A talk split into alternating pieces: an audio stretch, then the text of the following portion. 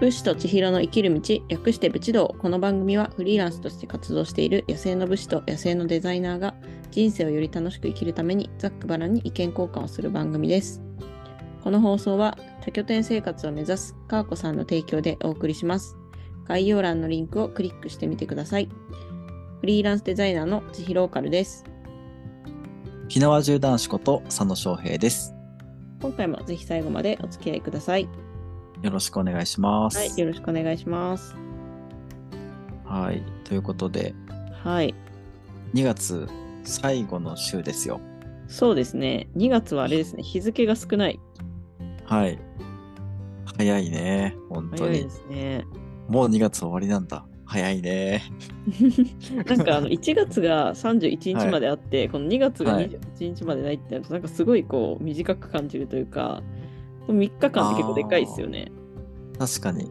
うん、うん。そうですね。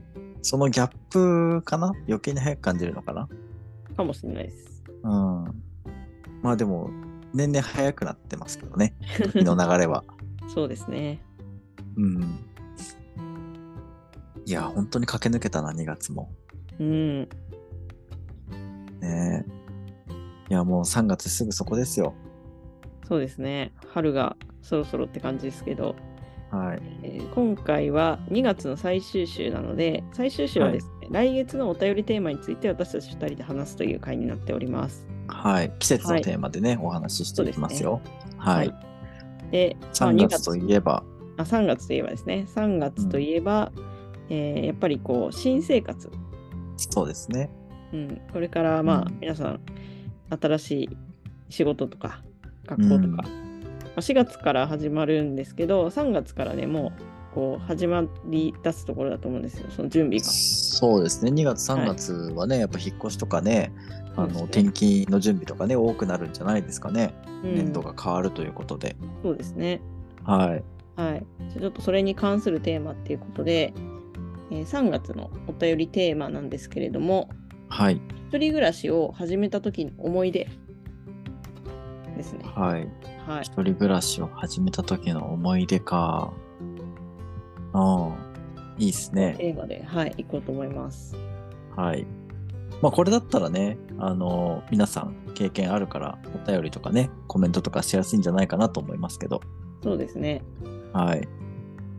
ちなみにじゃあ、千尋さん、どうですか一人暮らしを始めた一時人暮らしを始めた時ですよね。はい。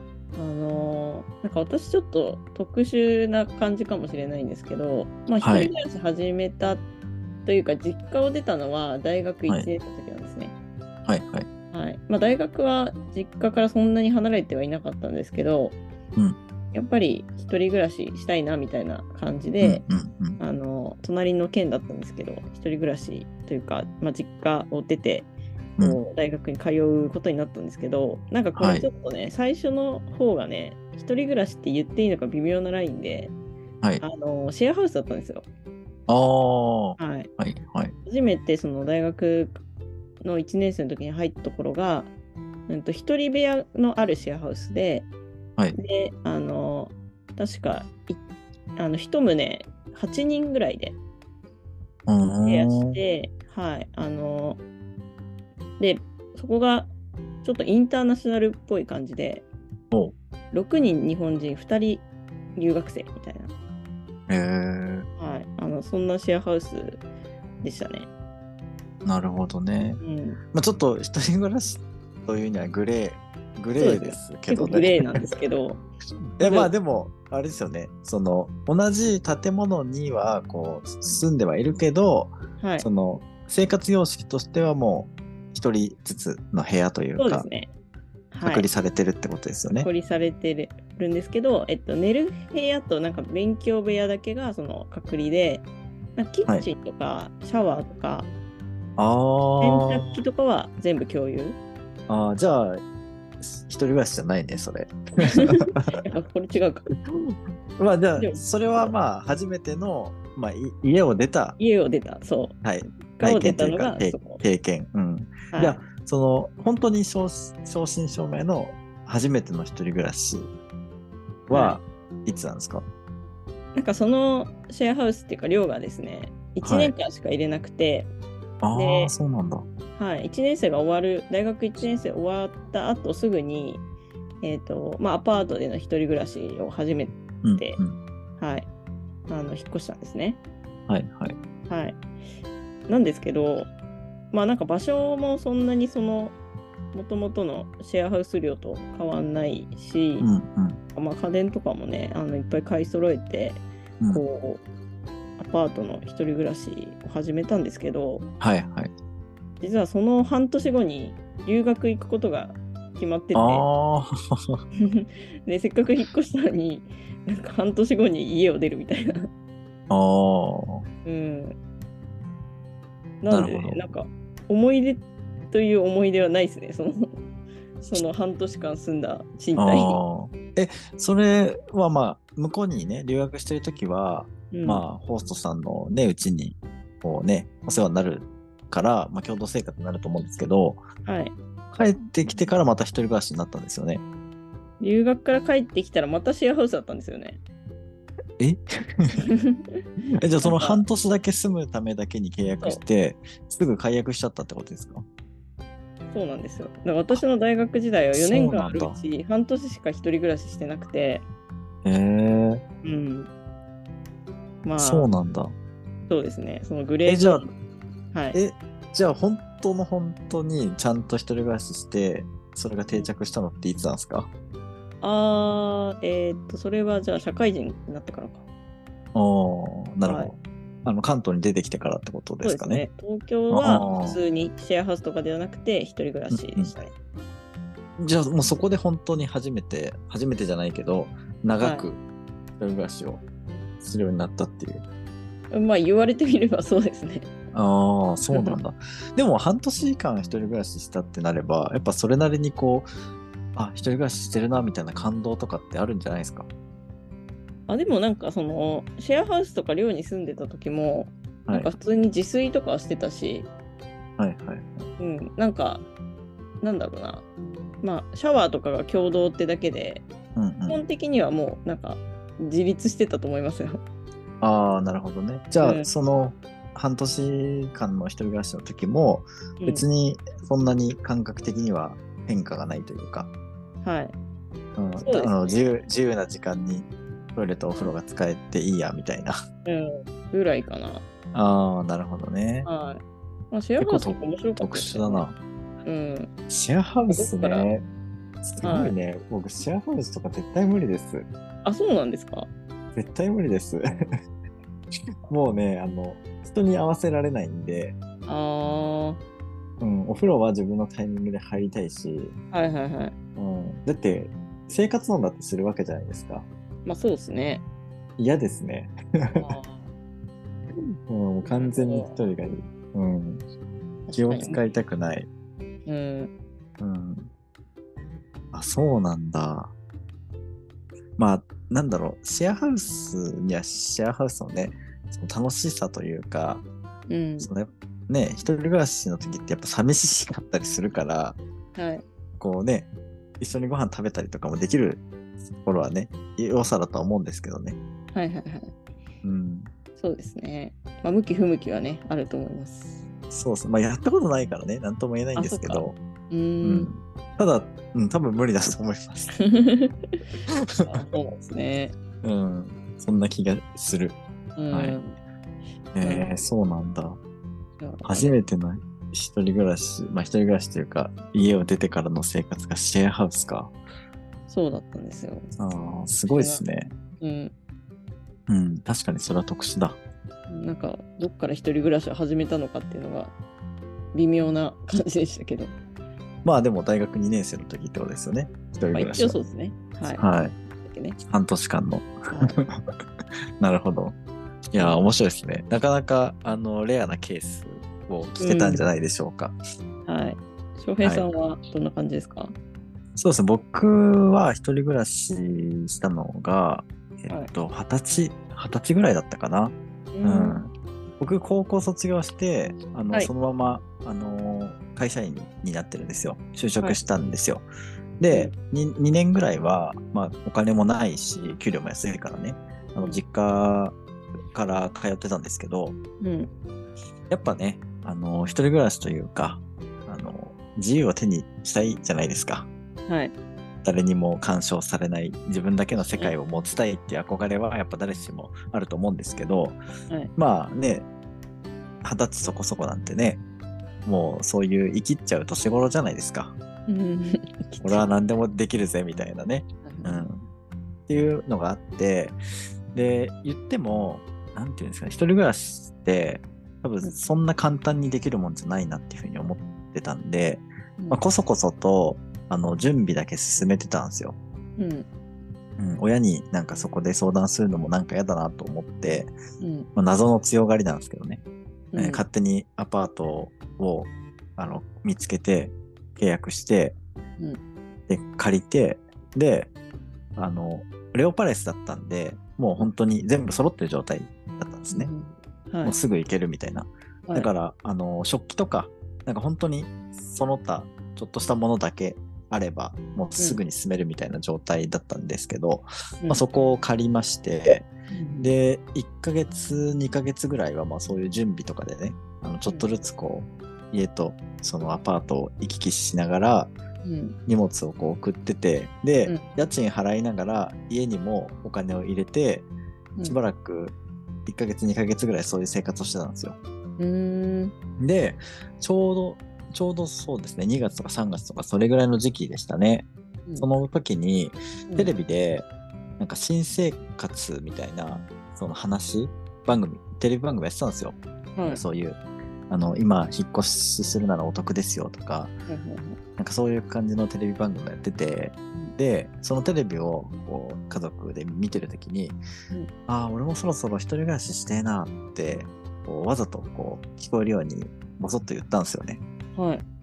そしたら親が、なんか、ちょっとこう、舐められてたというか、えーできるんだったらやればいいじゃん、みたいな、うん。なんかそういう感じで言ってきたんですよ。うん。で、よし、来たと思って、うん。もう準備整ってるから、僕は、うん。じゃあ明日から一人暮らしするわって言っ出て、てくだけみたいな。はい、えー、もうそれ言って、そのまま出てました。 は、もうないなんでそんななんかこそこそやってるんですかいや、なんか、その、なんていうんですか、僕、やっぱ、一番上だったんで、うん。結構ね、その、なんていうんですか、甘やかされてたわけじゃないんですけど、うこんうなんかあるとすぐに助けそうな感じなんですよ。うん。こう手を、手を出しちゃうというか。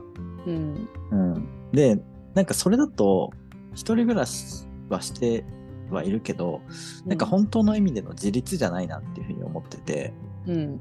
なんかその親の手を借りずに、なんか一人でなんとかやりくりする、なんか一人前の大人になりたかったんですよね。うーん。多分あの当時はそんなここまでね明確に言語ができてなかったと思うんですけどとにかくこう、なんだろう親しい人たちの手を借りずに一人でなんか生き残るみたいなのが、うんなんかこう社会に出ていくみたいなうん。ことだと思っててへえそうだから家を出る時に、ー。あの両親の連絡先を電話帳から消したんですよ。うん そこまでするはい。 そこまでしてもう一切連絡を、まあ、こっちからはできないみたいな。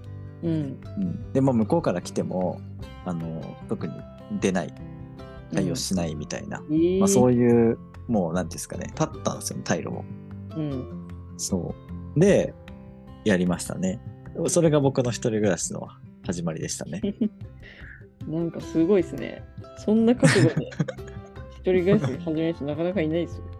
いやでもやっぱねあのそのおかげで親のありがたみをやっぱ感じましたねうーんう。んこうなんだろう本当に生活が困窮しててうん。食うもんないみたいなこともあったんですよやっぱりあうん。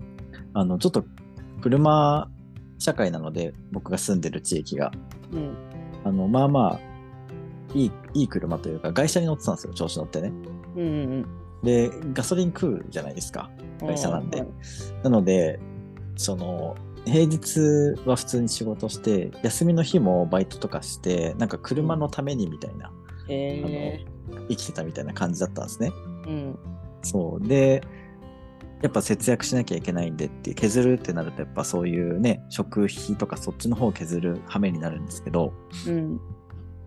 なんかそのバイトしてたガソリンスタンドでバイトししてたんですけどそこの、あの常連さんの農家と仲良くなって農家の常連さんと仲良くなってうんこ、れあの何形悪い野菜だけどもらってくかみたいな感じでうん言ってくれて仲良くなってねうん。でもうすげえ嬉しいじゃないですかうん。めっちゃ欲しいですって言ってもらってうん。それで自炊してみたいなことをやっえーてましたね。うん。だから、あの、生き、生き延びるスキルはすごい身についたし、えで、本当にどんなに困っても、マジで、あの、親だけは頼りたくないから、つっーて、うんなんか知り合いの人に、こう、ご飯連れてってくださいよ、みたいな風にして、こう、なんていうんですか、生き延びていったというか、なんか、あの、世の中で、あの、一番優しい大人って、うん親だなって思ったんですよ。ああ、なるほどあね。の、うなんていうんですか、見返りとか一切ないじゃないですか。はい。もうなんか、多分、本当に極論、お金ないからお金ちょうだいって言ったらお金くれるじゃないですか。うん。で、食うもんないからなんか食べさせてよって言えば、食べさせてくれるじゃないですか。はい。でもそれってフェアじゃないなって思っちゃってて、当時はね。うん。なんかその自分の信用で、なんか、勝ち取っているものじゃないじゃないですか。うん。でもその知り合いに対して交渉するみたいな、ちょっとご飯連れてってくださいよみたいなのって、その日頃日頃の行いというか関係性ができてるから、うんいい、しょうがねえな、連れてってってやるよみたいな感じになるわけですよね。なんかそれが、なんか世の中を生き抜くために必要なスキルだなっていうふうに思ってて、なんかそれを身につけたくて、もう完全に、その、断ち切ったんですよね。へえ。それをやってる時は本当に生きてるなって感じしてました。うん。うん。そう、なんかそんなね、バカみたいなことやってましたよ。あうーんでもなんかそれは感じますね。なんかその私もなんか旅先ですごいこう親切にしていただけるはいはいことがあって、うわすごいありがたいなと思ってうん、でたまにその実家に帰ると、はそい。れ旅先でしてもらったことと同じようなことされてるんですけどなんかそれを当たり前って思っちゃった自分がいる、うんいやでもこれ当たりり前じゃないなみたいな、親だけそどうそうそう。こういうこと食べさせてくれるとかお金くれるとかうん。すごいありがたいことなんだなみたいなそなんうか。それを感じましたね。そうなんですよ。うで、ん僕はそれを一人暮らししてる時に、もうしみじみと感じて、なるほど。ああ、今まですごい、なんか、あれだったなって、その、態度悪かったというか、うんリスペクトなかったなって、そこで、なんていうんですか、反省したというか、うんだから、2年、3年ぐらいは、そういう音信不通の生活をしてたんですけど、うんまあさすがに、あの、なんかあった時に、その身内に不幸があって、緊急の連絡とかしなきゃいけない時に、あの、音信不通なの困るからって言われて、まあ、うん確かになと思って、そこからは、あの、ちょくちょく連絡をするようになったんですけど、うんまあでも向こうもなんとなくこっちのその何ですか考え方というかあそういう趣旨なのねみたいなのを感じ取ってくれたみたいでうんはいもう誕生日の時ぐらいしか連絡してこなかったですね基本的には。うんうん、そうでたまにね帰ったりするとあのちゃんと食ってんのかみたいな感じでか確認心配みたいなのはされましたけど、うんうん、でもそんな感じで、まあ、そこから先はうんもう普通に何て言うんですかあの連絡は、まあ、今では普通に会うし連絡も取り合ってるんですけどうんなんかその家にいた時のなんかちょっとこう反発しした感じじゃなくてうんあのもう人として完全に尊敬してるというかうんあのあこうやって子供をちゃんとね育て上げてきた人たちすげえなみたいな、うんうん、なんかそういうちゃんとなんていうんですかね尊敬する人として接することができるようになったというか、ううんん、なんかいい関係性を築けるようになったのでそれは良かったなっていうふうに思いああますそうねです。ね。うん、多分その経験しなかったらうんずーっとなんかガキみたいなことをしてたと思います。うん、そうだから今はもう本当になんだろう親だけど一人のなんか大人として人としてなんか うあんの付き合ってるみたいな感じですね。はいはいはうん、い。めっちゃでかかったですね。その一人暮らしをこう結婚したそうで経す験ねで。そその、究極の一人暮らしの始め方ですよね。うん、甘えないっていう。そうですね。サバイバルみたいな。現代版サバイバルみたいな感じですよね。無人島にみたいな。うん。でも多分それぐらいやった方がいいですよ。あの、世の中、あのね、そんぐらいやっても、今の日本だったら多分命を落とすなんてことほぼないので、うん、うん。それぐらいなんかいろいろとこう追い詰めた方が、いろんな気づきになるんじゃないですかね。なるほど。うん。究極の一人暮らしのすすめ。い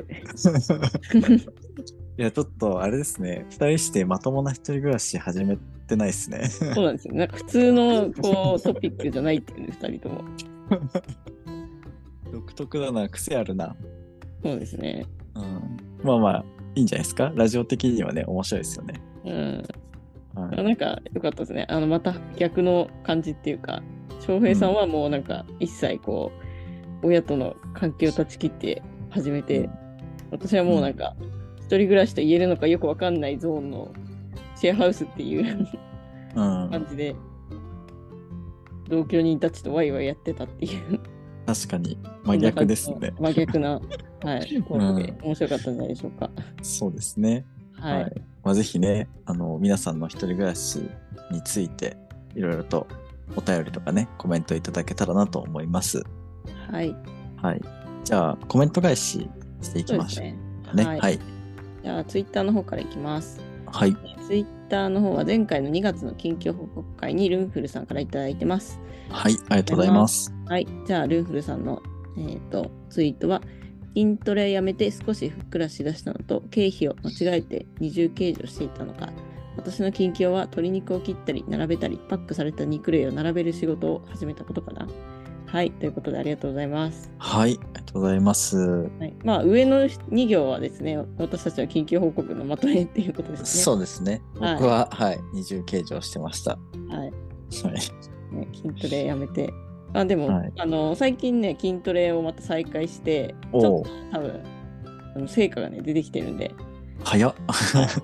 あの次、翔平さんに会った時は、痩せたねって言われるように頑張りたいと思います。 マジっすかは僕いそんなまちまち見てないから多分わかんない ですよ。まあまあまあ。はい。はいで、ルンフルさんの近況は、なんか、は新しい仕事を始めたんですね、っていうことかな、う多ん、分。始めたって書いてありますもんね、うん、鶏肉を切ったり並べたり、パックされた肉類を並べる仕事。なんかあれですかね、スーパーとかのああのあ、精肉精肉みたいな感かじもかしれなないですね。うん。えー、でも鶏肉なんですね。確かにきなんか鶏肉専門まあ、ていう切るのはこと鶏肉担当なのかなもしかしたあらあ。そういうあれがあるのかなはい、肉類ってことは多分鶏肉以外のうん肉も多分並べてるんでしょうからねそうですね、なんかあれですねどういう仕事か気になりますね気こにのな書りまきす方ねなんか あんまりこうどういう職業なのかっていうのがちょっとねえまあ当ててほしくないのかもしれないですけどね、そうですね、まあ、もしね気が向いたらあのどういう仕事なのかまたちょっと教えてくださそうですねい、はい、ちなみにね、はいルンフルさんの一人暮らしを始めた時の思い出もねあそうです聞おきたいですね便りをぜひください、ねお便りくださいねはいはいありがとうございますありがとうございます。はいではえっ、とスタイフのコメントの方ですかねはい、はいえー読んでいきます。はいえーおきみドローンファームさんからいただきました。ありがとうございます。えー、ちひローカルさんも売り上げ報告していましたねとコメントいただきました。はいありがとうございます、そうなんですよちょっと前の話なんですけど、はいあ。のメンバーシップでスタイフであってあの、はい月額のえ配信それをちょっとやってた時期があって、その時、はいはい。こうメインコンテンツとして、うんまあ、自分の今月先月の売り上げか先月どのぐらい稼いだかっていうのをですね、メンバーさん限定であの結構細かく共有してました、へえ。はい、それのことをねあそうか、そうですよねおきみドローンファームさん入ってくださってましたもんね確かなるほどね。はいそうなんだ。今はもうやってないんですか今はちょっとやってないですなるほど。まあ、でもまたもしかしたらやるかもしれないなるほどね。はいはい。そういうことか。そういうあれに絡めてのコメントだったんですね。はい。はい、ありがとうございます。はい。次が、えー花岡えー、エリさん、花岡エリさんですね。かっこエリ音楽教師さんからコメントいただきました。ありがとうございまありがとうすござ。います。はじめまして、気づきの学校でお世話になっています。絶賛確定申告終わりました。時間かかりました。えーお疲れ様でした、えー会社設立おめでとうございます。千尋さんも翔平さんも人生をデザインされていらっしゃる参考にさせていただきますといただきました。ありがとうございはい、あまりがとうごす。ざいます。確定申告終わったんですね。お疲れ様です。お疲れ様です。千尋さん終わりましたかえっと、とりあえず書類書類まではできてて、あと出すだけなんですけど、あの最終チェックをですね、あさってぐらいにやろうかなっていう感じです。ああ、なるほど。 はい。僕はまだ です。まあ、税理士さんにお任せしてるんであれなんですけど。ああ、まあ大丈夫、それなら大丈夫ですね。はい、ただね、ちょっとね、今日またやらかしちゃって、はい。あの、これちょっと怒られるかもしれないなっていう、 あら。あの、ことをやってしまったんですよ。はいあのー、ペイパルってあるじゃないですか。はいはいはい。ペイパルと、あの、フリーの会計ソフトを僕使ってるんですけど、はい。を連携させてなくて、ええ今まで。はい。で、あのー今日ね、何を血迷ったのか、うん連携させちゃったんですよ。うん。はい、で、連携させたら、うんその今までの取引2022年1月からの取引が全部、あの未登録みたいな感じでバーンって出てきちゃってああ。多分怒られるなっていう え、それ は、えっ、と、はいもう二重登録になっちゃうってことですかうん二重登録にはならないんですけどはい。今までの帳簿にはそのペイパルのお金の動きはあの載ってなかったんですよね、うん。はい、なのでそれをまた全部遡ってこう入力していくんで、その残高資産表とかの数字がまた全部変わってくるんですよ。あの、なんだっけ、あの、勘定科目とかも全部細かく入れていかなきゃいけないからね。これが、が何の分で、これが何の分でってやっていかなきゃいけないから、うん多分怒られる。あれでもそれって、じゃあ売り上げもっとあったってことですか、そのペイパル分のやつが連携されてなかったってことは。 あ、そうそう。だからもしかしたらそこで、まあ売上とか経費がまたちょっと変変わる。かもしれない。そうなんだ。はい。まあ言ってもそんなあれですよ。あの、ペイパルでの取引なんて大した金額じゃないんで、うんい。1年で8 80件ぐらいだったんで、ううんん。そんなに多くはないんですけど。ああ、そうです か。はい。まあでも多分ね、こんな、もうすぐ終わりなのに何やってくれてんのって多分思われ てる。もうね、ダメなんですよね。余計なことしちゃったからなと思って。まあでもそれもね、本来ならばちゃんと計上しなきゃいけないやつだから、うん。ですやよねるべきだとは思うんですけどね。うん。 うん。まあ怒られるだけで済むなら、もう怒られますよ。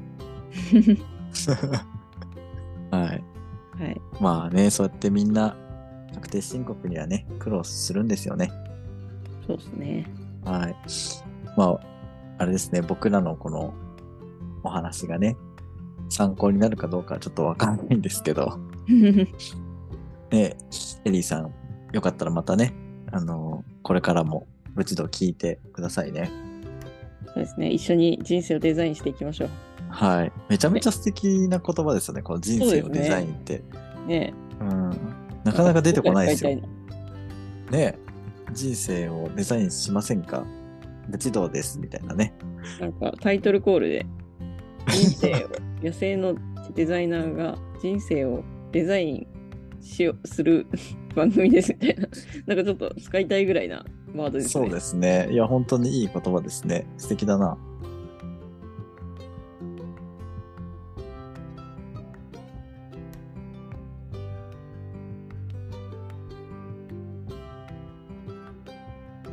でもまずよくないですか、フいリやーランスとして活動している野生の武士と野生のデザイナーが人生をデザインしていく番組です。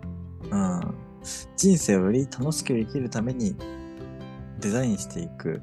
あー、なんかちょっとあれですね。この辺は、あの、また詰めましょそうですね。ちょっとそろそろこのタイトルコールもずっと仮のままなんで。う。ねえスタートの時からずっと借りてきたかそらうなんでねす、よね。もうすぐ1年ですよ。はい、仮なのか何なのかよくわかんないねぐらいなえあ感れじなんでですすけど。はい。まあ、そんなこんなでね、あの、お便りがまだ来ないというね。来ないです。はい。コメントとかね、ハッシュタグブチ道は結構いただけるようになってきたんですけど、うんお便りが来ないからね、あのー、アマゾンギフト券お渡しできないんですよ。したいのに。そうなんですよ。お渡ししたいんですよね。いい、そ面白いお便り送ってくれう、たそうですよ。面白いお便りが採用されたらもう、今はもうあれですから、キャリーオーバーですから、うん、 1月と2月と溜まってますからね。そうそ賞うそう金が。うん、で、3月のね、スポンサーも募集してますかはい、まだまだ募集中です。